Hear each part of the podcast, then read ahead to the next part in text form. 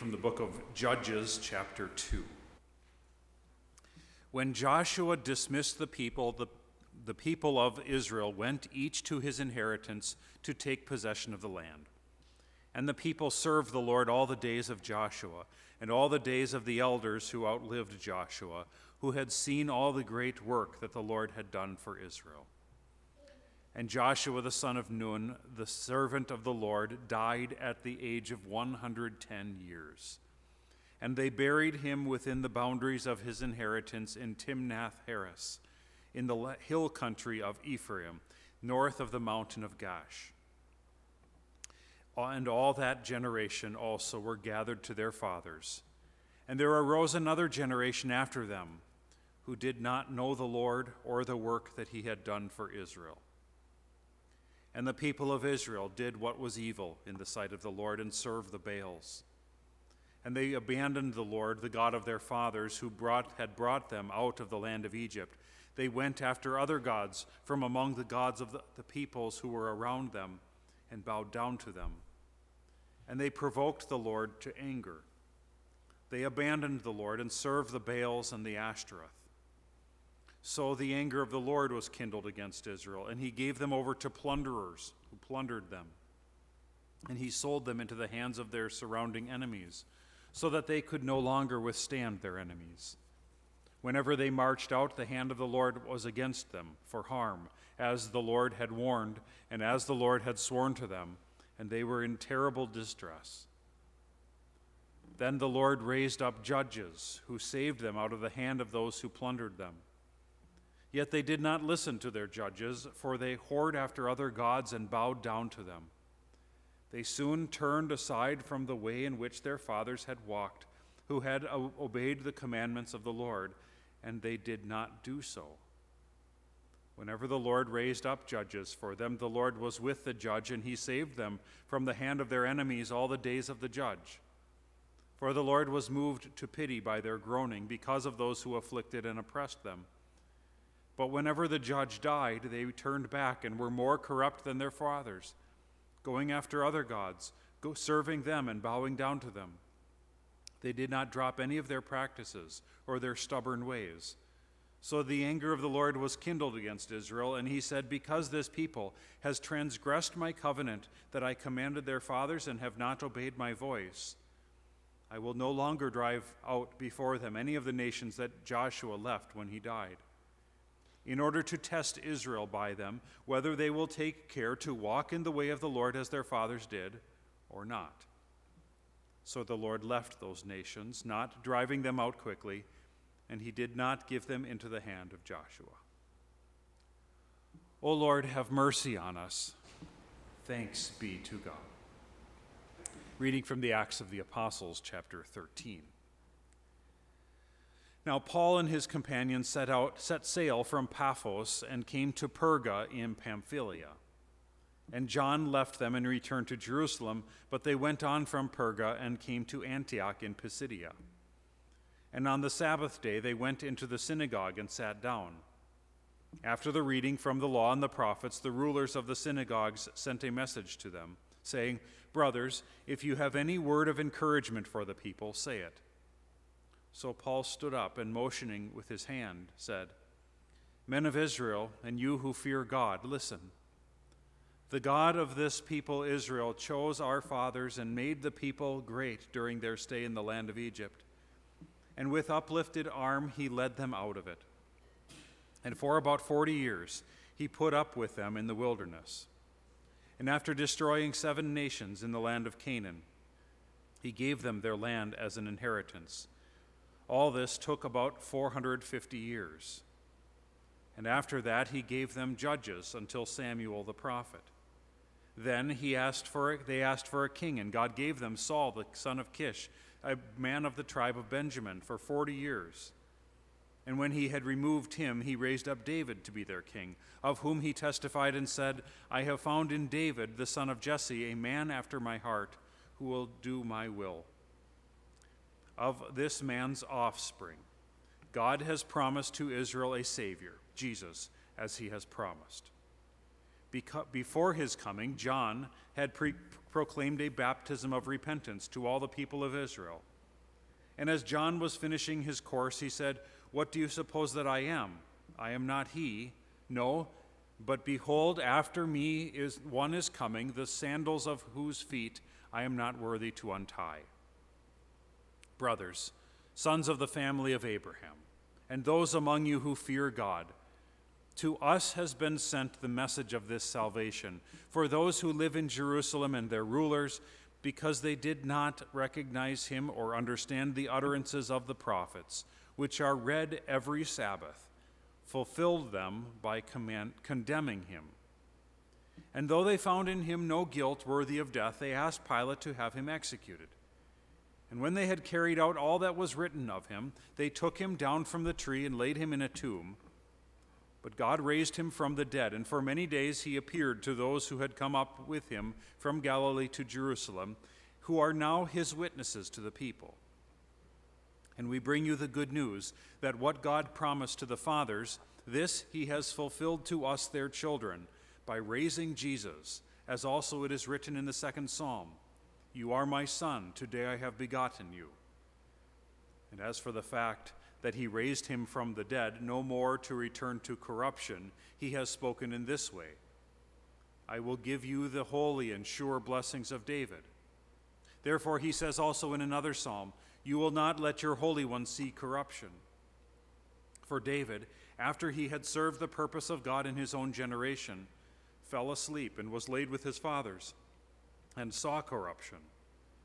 But he whom God raised up did not see corruption. Let it be known to you, therefore, brothers, that through this man forgiveness of sins is proclaimed to you, and by him everyone who believes is freed from everything from which you could not be freed by the law of Moses. Beware, therefore, lest what is said in the prophets should come about. Look, you scoffers, be astounded and perish, for I am doing a work in your day, a work that you will not believe even if one tells it to you. O Lord, have mercy on us. Thanks be to God. Forever, O Lord, your word is firmly set in the heavens. Lord, I love the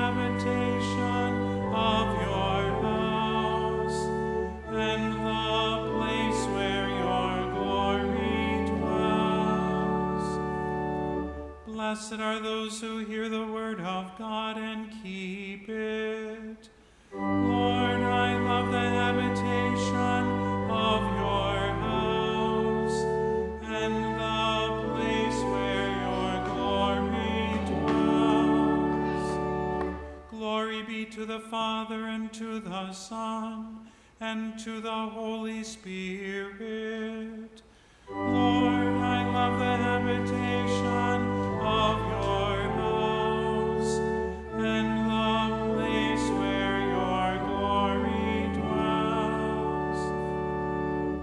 Our hymn of the week is hymn 459.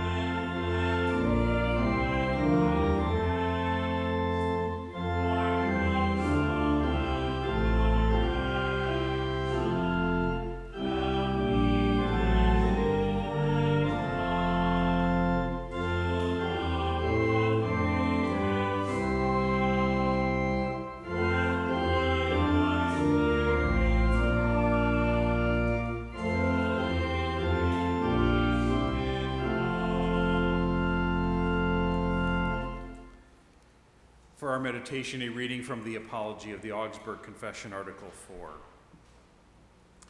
Faith is that thing God declares to be righteousness. Paul adds that righteousness is credited freely. He says that it could not be credited freely if it were due because of works. Therefore, he excludes also the merit of moral works. For if justification before God were due to these moral works, faith would not be credited for righteousness without works. Romans 10:10 10, 10 says, "With the heart one believes and is justified." Here he declares that faith is the righteousness of the heart. We also have believed in Christ Jesus in order to be justified by faith in Christ and not by works of the law. Galatians 2:16. For by grace you have been saved through faith, and this is not your own doing, it is the gift of God, not a result of works so that no one may boast. Ephesians 2, 8 and 9. But to all who did receive him, who believed in his name, he gave the right to become children of God, who were born not of blood, nor of the will of the flesh, nor of the will of man, but of God. John 1 12 and 13. And as Moses lifted up the serpent in the wilderness, so must the Son of Man be lifted up, that whoever believes in him may have eternal life. John 3 14 and 15. For God did not send his Son into the world to condemn the world, but in order that the world might be saved through him. Whoever believes in him is not condemned. John 3 17 and 18. Let it be known to you, therefore, brothers, that through this man forgiveness of sins is proclaimed to you, and by him everyone who believes is freed from everything from which you could not be freed by the law of Moses. Acts 13 38 and 39. How could the office of Christ and justification be declared more clearly? Christ was given that we may believe that for his sake we are justified. For Christ's sake, we are accounted righteous when we believe that God, for his sake, has been reconciled to us. We stand to sing Te Deum Laudamus.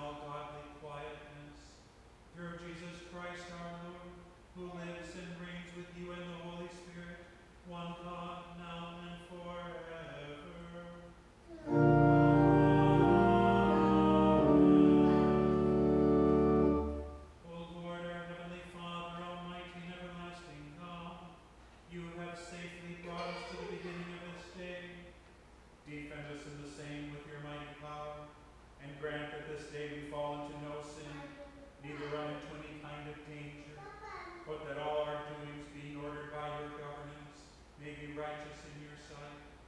Through Jesus Christ, your Son, our Lord, who lives and reigns with you in the Holy Spirit, one God,